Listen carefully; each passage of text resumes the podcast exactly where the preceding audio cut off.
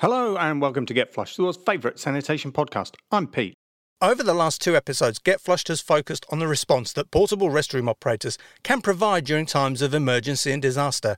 In episode 5, Dave Andre spoke about his experience with Mr. John at Ground Zero following the terrorist attacks on the World Trade Center in New York in 2001. And in episode 6 last week, I pulled together some of the important steps that operators can take to prepare their businesses to supply and service restrooms when that emergency demand occurs. This week, I'd like to welcome Dave back onto the show to talk through some of the practical lessons that we've both learned from responding to disaster and emergency situations. Now, before we get going, I have to share a disclaimer. I'm not a restroom provider, I don't have any units for sale or hire, and I don't have any financial interest in any restroom operations in New Zealand or elsewhere. And I've said that because this week we're going to talk about pricing. I'm well aware that many jurisdictions have very strict rules about anti competitive behaviour, such as bid rigging, monopolies, price fixing, and market allocation. And obviously, I want to be very careful that I do not contravene any of those laws. But at the same time, there are a few general considerations about the cost of business that do affect pricing during emergency, and I really want to explore those today. I'm not going to make any recommendations about the prices that a restroom operator should charge, and I'm not going to suggest anything about prices that restroom operators should expect to pay their suppliers. I'm not going to discuss discounts, rebates, or incentives, and I'm not going to encourage anyone to engage in any activities that could be perceived as price rigging or market allocation. No listeners are under any obligation to follow my advice, and every restroom operator listening to this episode must make their own decisions about pricing. Good day, Dave. Welcome back to the show. How are you? Hello, Pete. How are you doing? I'm good. If there's a bit of background noise, it's because we're in the middle of a big rainstorm again, and the caravan's quite echoey, but hopefully we'll get through without too much interference. I don't hear a thing. Are you back at home? I understand you've been to Vail. Yes, I am back in Houston, and um, I enjoyed uh, a few really nice days last week up in Vail, Colorado, at the ServiceCore Pro Leadership Summit. And they had uh, invited about 10 different companies and about 25 people that attended for a pro leadership summit. Has there ever been anything like that before? No, never. It was the first ever. What sort of stuff did you get up to? They started off with some good fly fishing, and uh, I had never been fly fishing, so I was quite excited. And we just showed up. They had the waders, the boots, and the guide. Oh, you're making me jealous, Dave. I caught my first rainbow trout. It was amazing. Did you keep it, or did it go back into the river? Yeah, back in the river. Everything was catch and release. Yeah, good man. I like that. So then the conference was it seminar based or presentations or a bit of everything? Wednesday afternoon, they then had two sessions. Uh, one was on culture and people. You know, how do you attract good people? How do you keep good people? With the heart of that being the culture of your business and how you take care of your employees, make them feel useful and wanted and, and appreciated. A really, really good couple hour discussion on that followed by the one that I led, which was about being ready for sudden surges of need for your inventory. So, whether that's disaster response, uh, crisis management, hurricane, COVID 19, and then how is that impacted by your supply chain strategy? So that was a really good discussion. And then uh, we finished it up Thursday morning with a, a, discussion on everything technology and what kind of technology are you using? What are the things that you're missing? It basically was a good eight ten hours of amazing in session discussions. And then, of course, lots of other side conversations, whether it was at dinner or cocktail hour or just out late at night. I've been in this business 30 years. It was the first time I think any conference like that had ever been held. And uh, I would say to a person that was there, they got so much out of it and want to do it again. Well, hats off to ServiceCore for putting that together. Some of the themes there will fit in really well with this episode, which, as you know, is a follow up to your very successful 9 11 episode. I have to say, that's become the most listened to episode in the podcast's history. Wow, that's amazing. I, I, think that's probably because of the topic, not necessarily my contribution, but I was happy to participate in it. And being the guy that was on the ground, I was able to share some of uh, what we did and, and some of the impact it had on our organization and of course on supporting the disaster and the recovery. Well, we've had some really heartfelt feedback on that. Some from emergency workers who said that they were very grateful that Mr. John supplied the restrooms. others from casual listeners who've just said, "Thank, please thank Dave for me for sharing that story." And I know you've had a few messages come through as well. You know, I, I don't seek any sort of credit. I was there. I responded. But so many pros across America during COVID and other hurricane disasters have all stepped up um, there's a guy, Sean Petro, out of uh, Ocean Springs, uh, Mississippi, who's right now uh, getting up at three or four in the morning every morning, pumping out shower trailers and restroom trailers. And he's a small pro in Louisiana, but he stepped up and he got his trucks together. And he's he's doing just what I did for the Ida response. So I, I think the industry is blessed. I think the country is blessed. And I think this is true around the world that portable restroom operators are the type of people that don't want a lot of credit. They'll stand up, they'll do whatever's necessary to get it done and to provide basically dignity for people, you know, using a clean bathroom. Well, hats off to Sean for doing that work. And as you say, I know he's not a very large operator by any means, but he's in the mix and he's providing that emergency response. And it just goes to show you don't need to be an overly big company to play an active role in this, do you, Dave? No, not at all. You can be tiny, you can be medium size or big. I remember when we responded to Katrina, which was a hurricane down in Louisiana that everyone remembers because we had some of the things that we're going to discuss here. But we were able to bring down 12 service trucks. We had six branches at the time. So, two service trucks we were able to peel off, bring down, set up a camp, and start cleaning toilets on a daily basis. We also brought down two 5000s and a couple jetbacks. The, the other companies that responded were Service Sanitation out of Chicago and C&L Sanitation out of Ohio. At the time, that was Rich Vector and his team, and Tom Stang, who still owns C&L Sanitation, and they all responded. And I think that Service Sanitation has responded to every disaster out of Chicago down on the Gulf Coast, just because if you get good at it, you discover that you're able to do more than you ever thought you could. And then obviously it's good for business in last week's episode, I talked through the five R's and particularly the reduction and the readiness strategies that businesses can use to prepare for an emergency or a large scale response. And I think you're absolutely right that once you've done it once, you build up an expertise.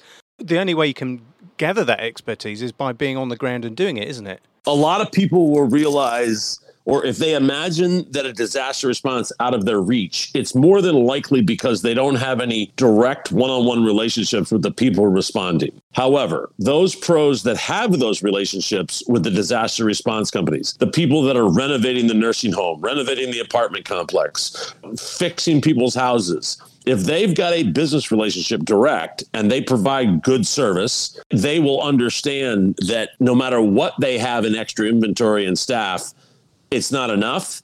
And then what I always encourage pros to do is reach out to your competitors for help. And when a disaster happens, all the competitive barriers drop. You just work with one another to get the toilets, the fence, the dumpsters delivered and get them on a more frequent service than you've ever seen, typically daily for sinks and toilets. And you could be flipping a dumpster three or four times a day uh, in certain situations. So it is an opportunity to capture business revenue and provide a very essential, meaningful service if you're willing to dip your toe in the water and respond to a disaster. Just a, an offshoot discussion from that, Dave. Have you come across any restroom companies that only specialize in large scale response? Ones that perhaps don't do your routine Monday to Friday construction or domestic supplies? Yeah, I don't know of any you know, United Site Services is massive. They're a huge disaster response, but they've got a huge core business of routes, construction routes, and special events. Texas Outhouse is another very large one here in Houston. They do 35,000 unit services a week.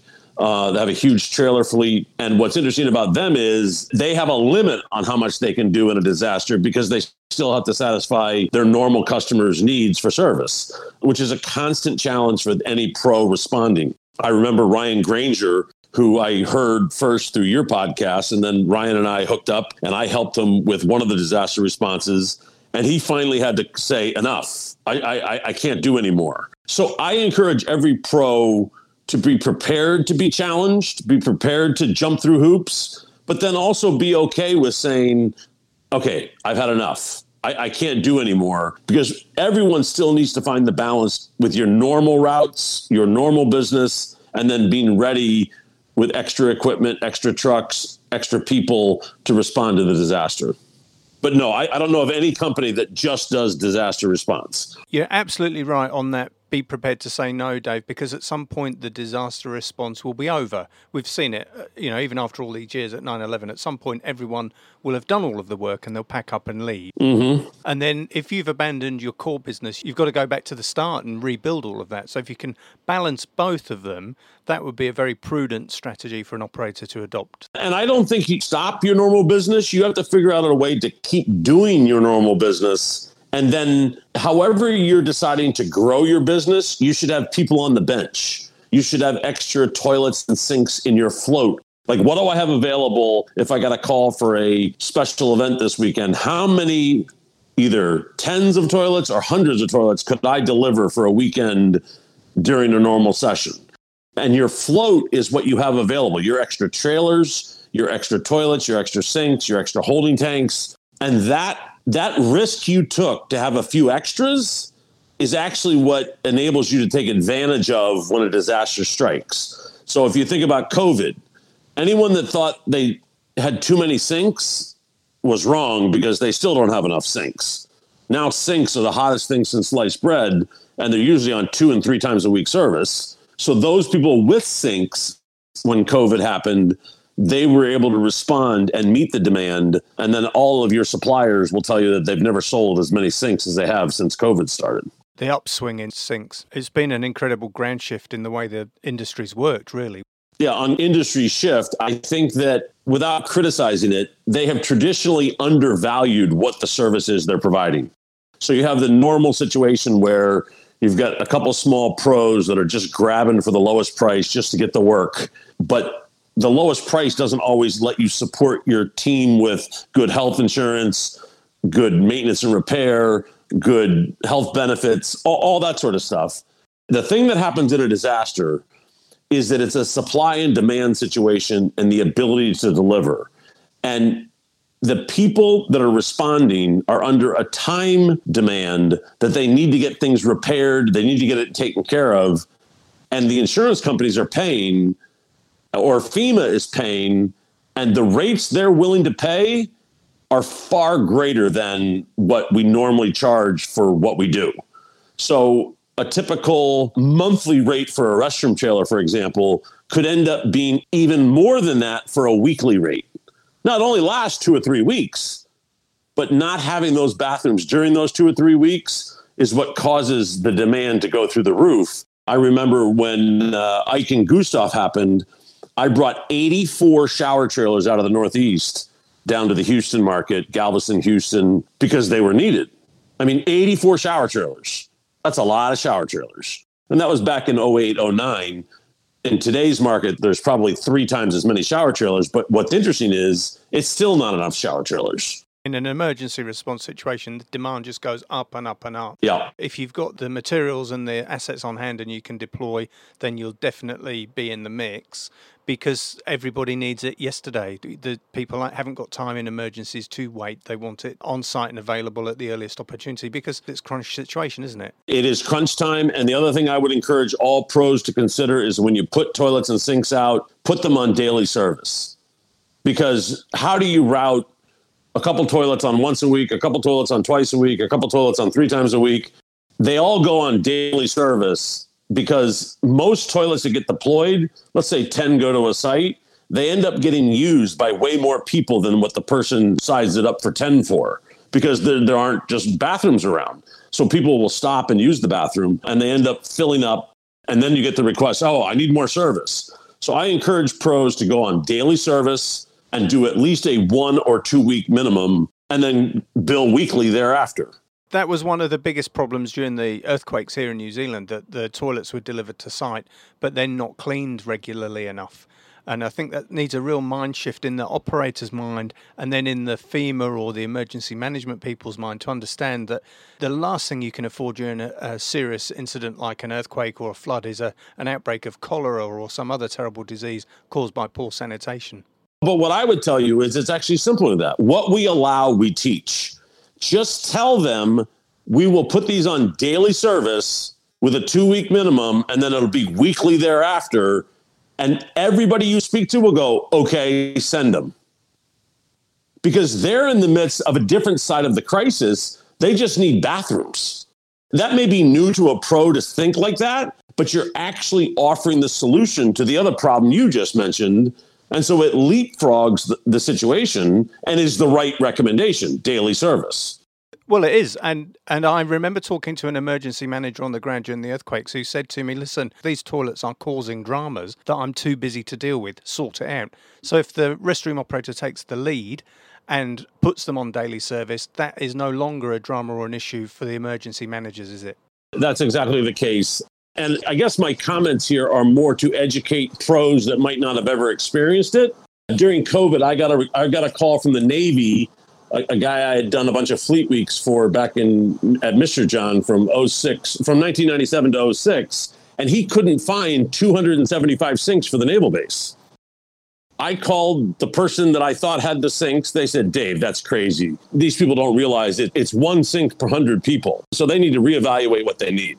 Well, the spec actually said one sink for 150 sailors. They actually had considered it, and they still needed 275 sinks. And this guy had called everybody in the business. He called all the people that Mr. John everywhere else. And I, I got a call on my old cell phone says, Dave, if anyone can find them, you can find them. And sure enough, I found 275 sinks in California. I had them ready to ship across to Virginia, Norfolk, Virginia. And then I ended up needing to get them serviced. Now, he decided to go with every other day service. So it's not everything has to be on daily, but I would tell you nothing less than every other day. And as it turns out, the guy who originally denied said he couldn't do it ended up filling the order and put the 275 out and, and put them on every other day service. And it lasted for two and a half months. So imagine that, you know, to your business, to your revenue, to what you're doing. That's the kind of thing that whether you're going to do it or not actually happens. And there are many pros out there that have figured out a way to step up and get it done. Well, we certainly experienced that with the earthquakes, that we were sending trucks out four days a week to the earthquake zone, and it became a major priority. And in fact, we probably had more toilets along that stretch of coast than we had in town, just because of the number of recovery workers and clearance. Like the scale of the landslip was incredible. One of the issues there is just the toll on staff, that it becomes a wearisome grind if you're not very careful. So having enough staff to be able to fulfill that without burning them out and without putting them in jeopardy for their own physical and mental health is really important too, isn't it? Well, what's interesting about this is, you know, a lot of people refer to army units or going into a foxhole and you're in a tough situation. As long as the leadership isn't sitting on the sidelines and is actually participating. So when 9 11 happened, the chairman of the company, so this is Mitch Weiner at Mr. John, Dave Dam, Gary Weiner, myself, everybody participated. Everyone jumped in and did the work. So as long as your organization is ready to do that. Now, what's interesting about that is it was like being in a foxhole together. So you actually get some invigoration. You get some some camaraderie. You get some, my gosh, look what we're accomplishing. And that's, I, I would say, what you might not imagine, but that's part of the thing that carries you through the experience. Everyone steps up. When we did Katrina, all the guys volunteered to go down. We, we asked for volunteers, and they all wanted to stay longer than two weeks because they were loving the overtime. But we sort of found the balance of knowing that two weeks was probably the limit and then needed to go home and be with mom and get back to the routine. So we would put them on a two week on, one week off, and then come back for another two weeks. So you have to find the balance of your team, of your people, and also ask for people like what they want to do. Like, don't force anyone to do anything. Ask for the volunteers. And sometimes those volunteers that step up and go the extra mile, they bring the others along. And then as an overall team accomplishment, you just need to show tremendous appreciation, tremendous recognition. And of course, there's no driver that doesn't mind making some overtime.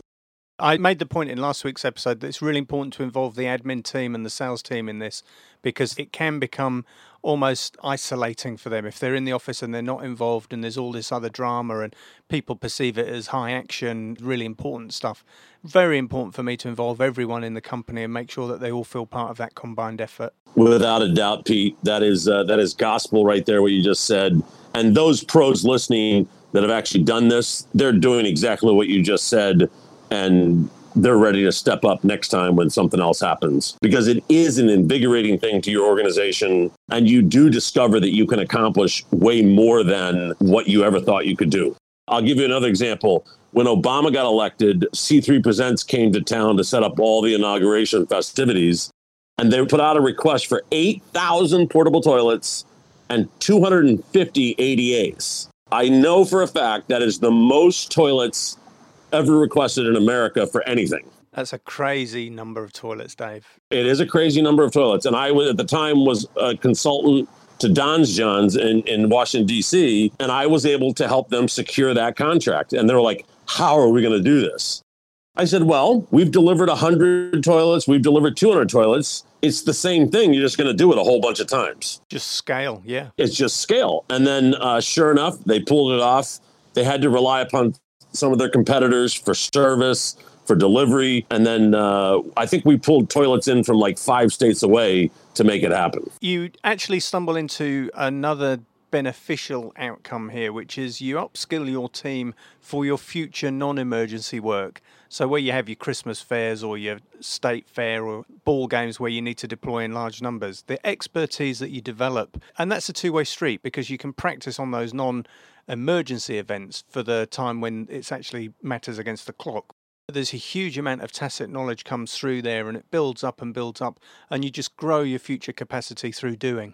Without a doubt. The, the other one that comes to mind in my time at Mr. John is when the, the U.S. Open, the golf U.S. Open with the USGA, came to Bethpage, the first public golf course where they held a U.S. Open.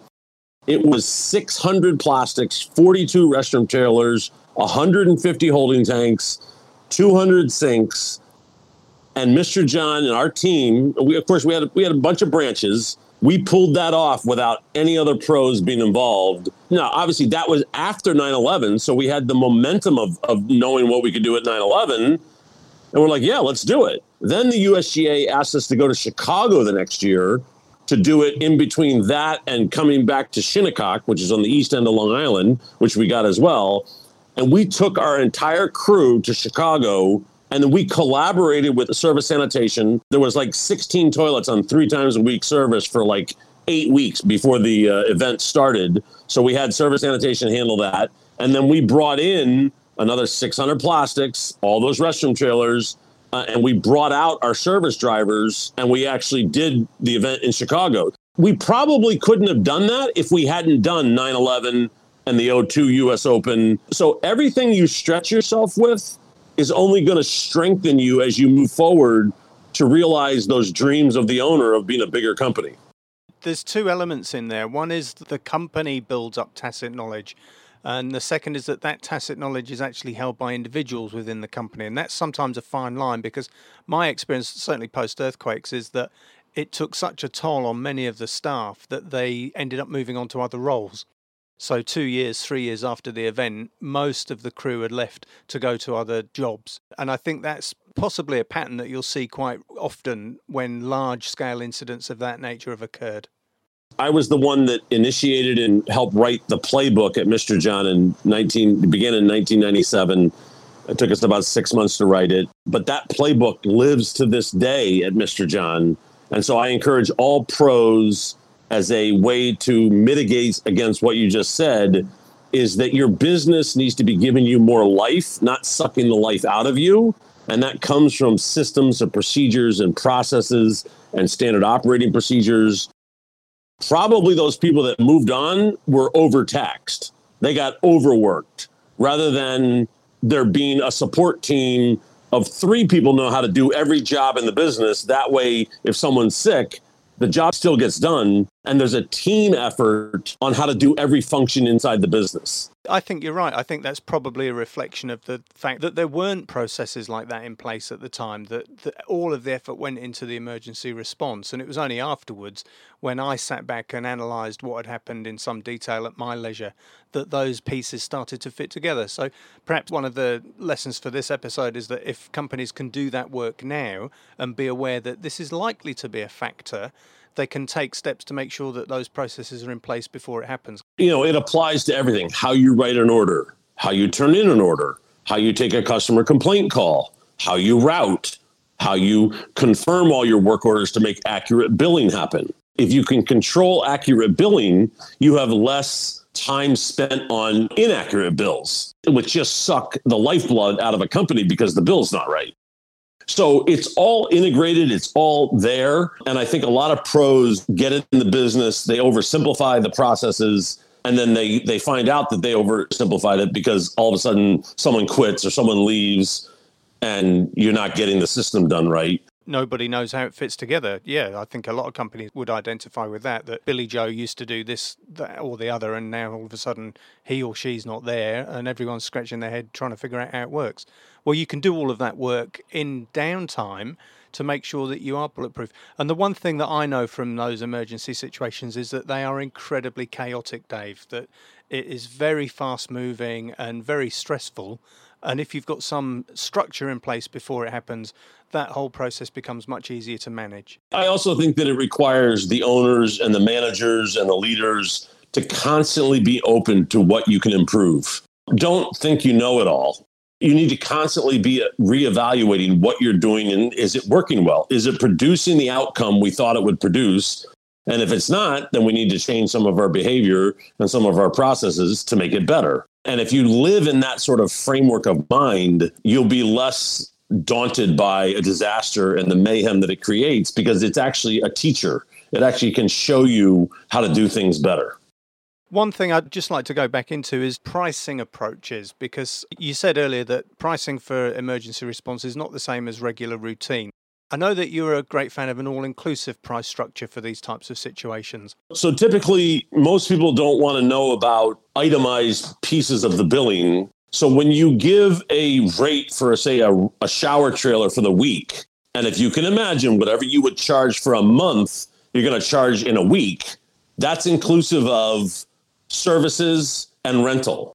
And then delivery has to be a separate charge you always charge for delivery and pickup in the first invoice. And that's based upon how far it needs to come, realizing that it may be coming from three states away. Your delivery and setup pricing is always fungible to the exact situation you're responding to. But let's just say you charge, I'm just going to say $2 a month for a restroom trailer, which is a ridiculous number. I'm not trying to use numbers. And you end up charging that per week.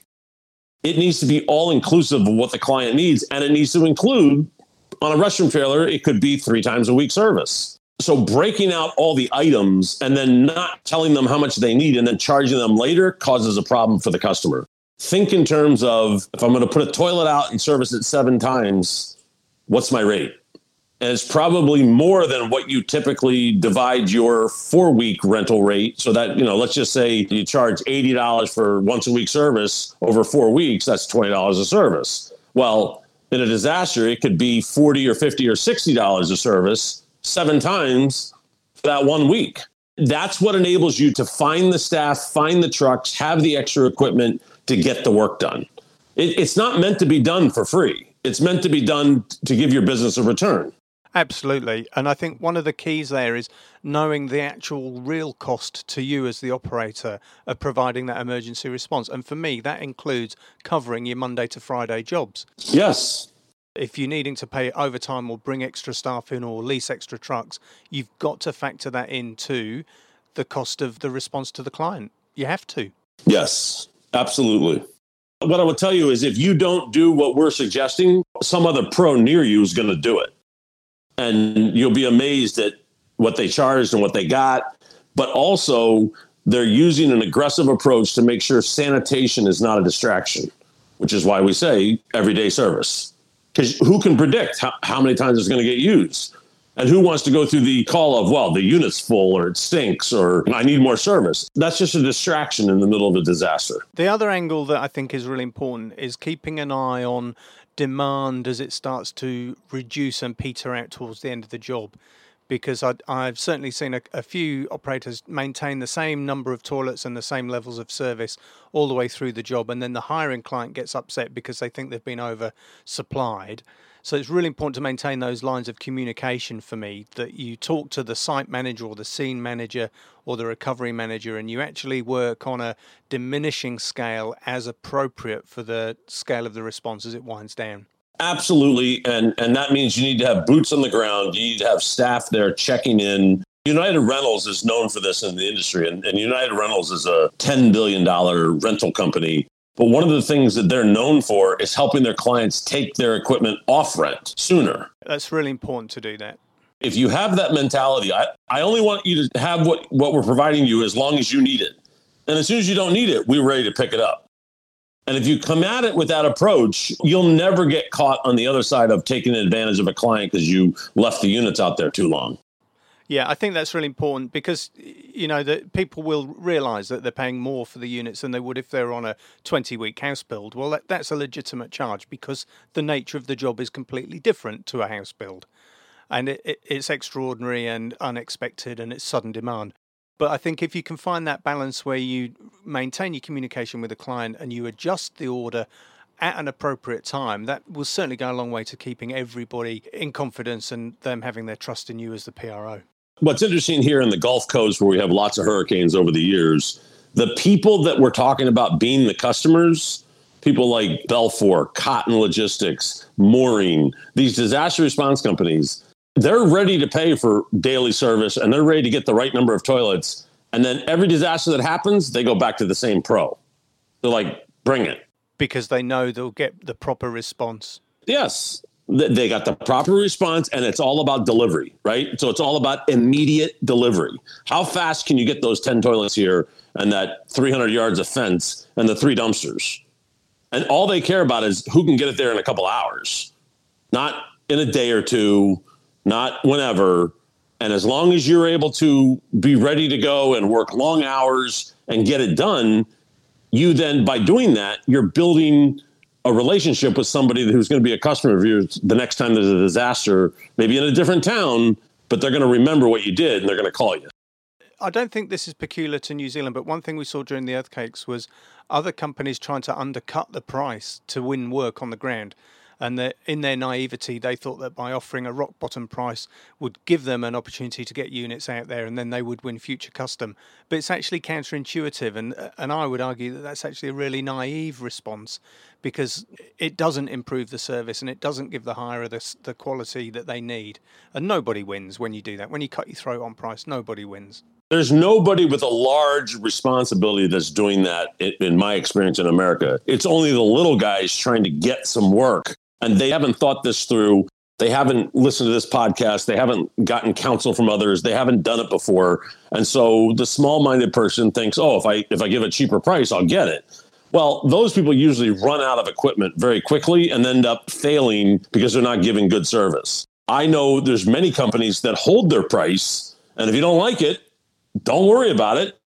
We know we're going to rent all of our equipment at the right price. And they just wait for the next call and sure enough, you wait 10 minutes, somebody else calls. And in all the disasters, Ida, all these hurricanes, there aren't enough toilets, there aren't enough sinks, there aren't enough dumpsters, there aren't enough generators. And they end up coming in at the rates we're talking about from three and four and five states away. That reminded me of a, another anecdote I experienced, Dave, working for a national chain with regional depots. We'd have the same team at emergency management would ring different branches to try and play them all off against each other on price. And the correct response for the operator there is to appoint one person as the lead liaison with that agency and stop all of that nonsense before it gets out of control. Well, you bring up a very interesting point. There is one guy at United Site Services who I've dealt with for, I don't know, 25 years at least, Rollin Kay. Uh, he is the lead point person at this ginormous company, United Site Services, one of the reasons is because he's got all the relationships. He's done it so many times, but it's also for the coordination of not crossing those wires and making sure that there's consistency of priority of delivery and also of pricing. And so I encourage all pros to have a disaster response team. And oftentimes those people go get in a camper and go live in the disaster for a month or two. So boots on the ground, is also a very important thing. You have to go and be there. And then, yes, coordinating everyone's response to ensure that there's consistency is certainly something to be considered. And I would encourage you all to do it. And it makes a lot of sense. And one of the things you'll see in those crunch situations is that the hirer will go beyond the normal local territory for gear. They will look far and wide because they'll get desperate. And if everybody else is competing for that equipment as well, then they'll cast their net even further, won't they? So that liaison is super important. One of the things I'm going to close this week's episode with, Dave, is the impact of the float and large scale events and um, large scale emergency deployments on your utilization rates. And I'll talk through some definitions of that. But before I get into that, I wondered if you had any comments on utilization that, that you'd like to share based on your previous experiences. I was able to see your uh, pre show notes, and I think what you're going to cover in utilization is fantastic. But what I would tell you is the larger your float is with anything sinks, toilets, a- anything you're renting, dumpsters, trailers when you see the opportunity to provide an essential service at a properly priced rate during a disaster and how it impacts the return on your utilization, you can be assured that during a disaster, you're going to be at 100% utilization, over 100% and that the returns that you get are going to want to encourage you to next time expand your fleet to even have more in the float so that you can be ready to respond with another 100 another four trailers another 10 dumpsters. So utilization is also something that that I encourage all pros to carefully consider and wrestle with and really appreciate you covering it Pete I'm grateful that you've shared those insights, Dave. I will go through some definitions and some examples because for me, it's a simple yet a complicated and at the same time overlooked element of being a PRO that utilization should be one of those key metrics. But quite often, in my experience, people don't know what they're measuring or they measure the wrong thing or they actually gather far too much information for it to be meaningful. So I'll share that when I do the wrap up and record the conclusion for today. And maybe we'll come back to it in a future episode as well. Well, so what's interesting about utilization is that most people don't have the data to analyze utilization. So I encourage all pros to have good software where you know your inventory, you know how many times it's been used, you know what you charge for it. And when you have those data points, those are the tools that allow you to analyze the utilization to understand the true nature of your business and how those assets are returning profit and revenue for your business. Is there anything else you want to add or share before we wrap up the call, Dave? We've been talking for 45 minutes. I know it's late evening in Houston. I don't want to ruin the rest of your night. I never know what day it is. I don't know what time it is. It's been a really great conversation, Pete. And 45 minutes seems like just five. So, yeah, I enjoy speaking with you. And um, congratulations on Get Flushed. I hope you win the award there in New Zealand for your podcast. And I, I listened to the other one where, where you got interviewed. It was a fantastic episode, you talking about your podcast. I really enjoyed doing that actually. We had a lot of fun while we were talking. For the podcast awards, after I was nominated, I got an email saying you need to submit a five minute show reel. And I'll play that just before the final outro music. I'll let listeners hear what I've put together. The aim of that was to try and capture the essence of the podcast in five minutes, which was, you know, we're 60 plus episodes in now, so it's quite a mission to do that. I'm really grateful once again, Dave, that you spent time with me talking on Get Flushed, and uh, I look forward to meeting up with you again for another episode soon. Very good, Pete. Have a great one. Before we close today, I have to thank Dave once again. He's becoming a regular part of the fabric of the show. I also want to just emphasize again that emergency response really will impose a huge amount of wear and tear on your equipment and your team. You must be really mindful of that and expect there to be a toll. Now, equipment is easily replaced, but people are not. Please remember that these are extraordinary situations well beyond the normal range that most people will experience probably during their lives. The physical toll can be hard, especially if you and your team are also trying to maintain business as usual. And in addition to that, the mental and emotional burden can also take a heavy toll. Even if you think everything is okay at the time, things can come back to haunt you later on. So please make sure that you seek adequate help and support and provide those mechanisms for your staff, even if you don't think you need it, and even if they tell you that they don't need it. The third thing that I want to talk about concerns leadership, and it builds really on what Dave said about the leadership conference held by John Wendy and the rest of the team at ServiceCore over in Vail last week. In the early part of my career, I was fortunate enough to take part in an extended leadership development program in the UK, and I later went on to develop and teach leadership programs for managers and executives. Now, while a lot of programs I've seen and taught tend to focus on leadership in a crisis or leadership as an aspirational thing that happens in the future, I've learned that actually leadership is happening right now all around us. It's performed in a million ways by everyday folk in routine situations. You don't need a degree, you certainly don't need a big name, and you don't need a crisis situation to demonstrate your leadership skills and values. It's all about you and the way you believe, think, and behave now. Now, I've also learnt that the best learning happens in difficult situations that test our resolve and throw up challenges. But that doesn't mean you have to endure those situations in order to learn from them. It's perfectly possible to learn from what happened to other people, to assess their decisions and behaviours, and to learn from not only their mistakes, but also the really great things that they did at the time. Dave says you allow what you teach, and I'll add to that you can be critical without criticising. So even if you got it badly wrong, if one of your managers made a really poor decision, or one of your staffers let a customer down, don't hide that. Don't run away from it. Don't judge them and don't punish them. It's much better to show your leadership by talking about those things, reflect on them, learn from them, and share the lessons with the team so that it doesn't happen again. And if somebody's done something really, really amazing, talk about that too. Dave also mentioned that I've prepared a segment for this week on utilisation. And when I started to record this part of the show, I realised that actually that element is quite technical.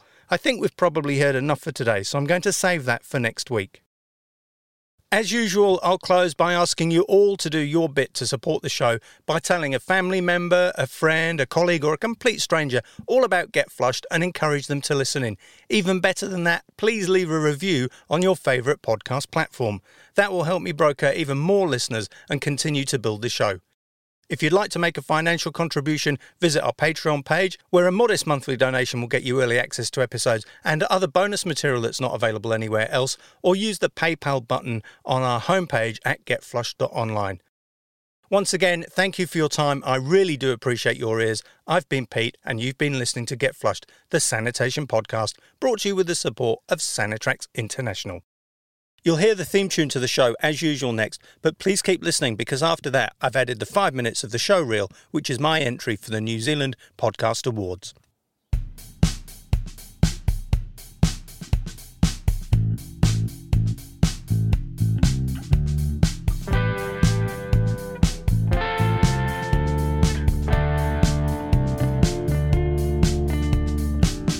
Hello, and welcome to Get Flushed, the sanitation podcast. My name's Pete, and I'll be your host.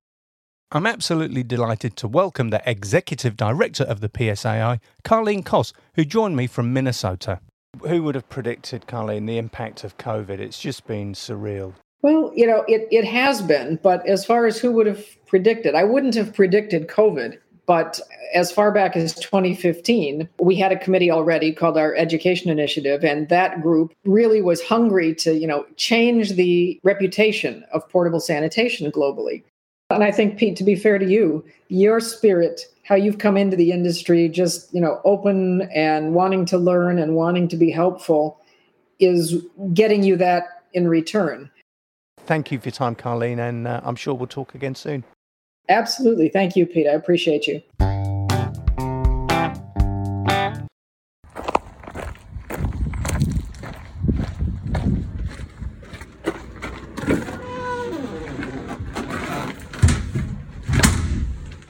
So I'm on site, I've opened the app on my phone and I'll work through the 15 questions that I use to conduct an inspection. This one's nicely situated in a gravel car park. It's level and it doesn't move if I push it. Is the outside of the cabin clean? I'll be honest, it's not brilliant. There are a few muddy marks on the sides, there's lichen on the roof, and spider webs on the hinges and vent.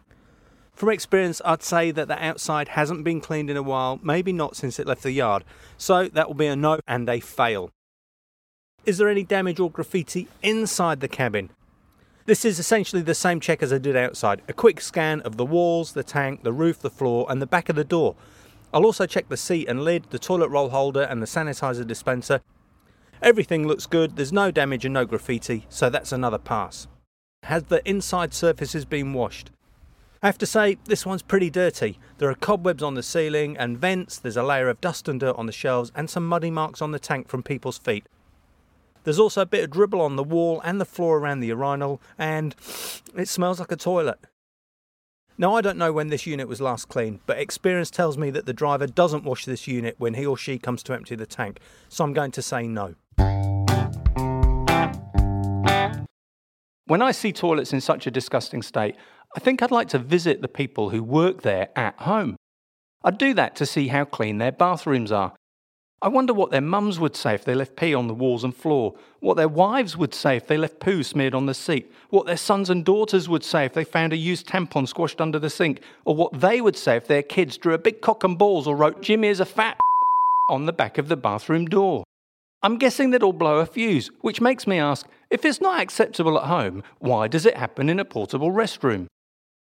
American 11, are you trying to call? That audio captures the final moments before American Airlines Flight 11 hit the North Tower of the World Trade Center at 8:46 a.m. on Tuesday, 11th of September 2001. In the days, weeks and months that followed, a huge rescue and recovery operation took place at Ground Zero. My friend Dave Andres took a key role in the mission to supply and service restrooms for the first responders and recovery workers. He arrived on scene the next day, Wednesday, the 12th of September, and he's agreed to share his story. We got a call that said the sheriff is going to meet you at your yard and they're going to escort you to ground zero. I was in the lead truck and we got escorted from Keasbey, New Jersey down to lower Manhattan and we started slinging toilets. We delivered these toilets and we would watch firemen and police officers and Port Authority people go into them and not come out like well beyond the time you need. And we then discovered that they were so thankful for a place that was clean, dust free, alone, and they could just decompress. So it's incredible, really, that you were involved from day one. And what's amazing is you have to be ready for any call at any time. You never know what the next call is going to be. And I can't thank you enough, Pete, for asking me to tell this story. I just feel like an old man because it's 20 years ago.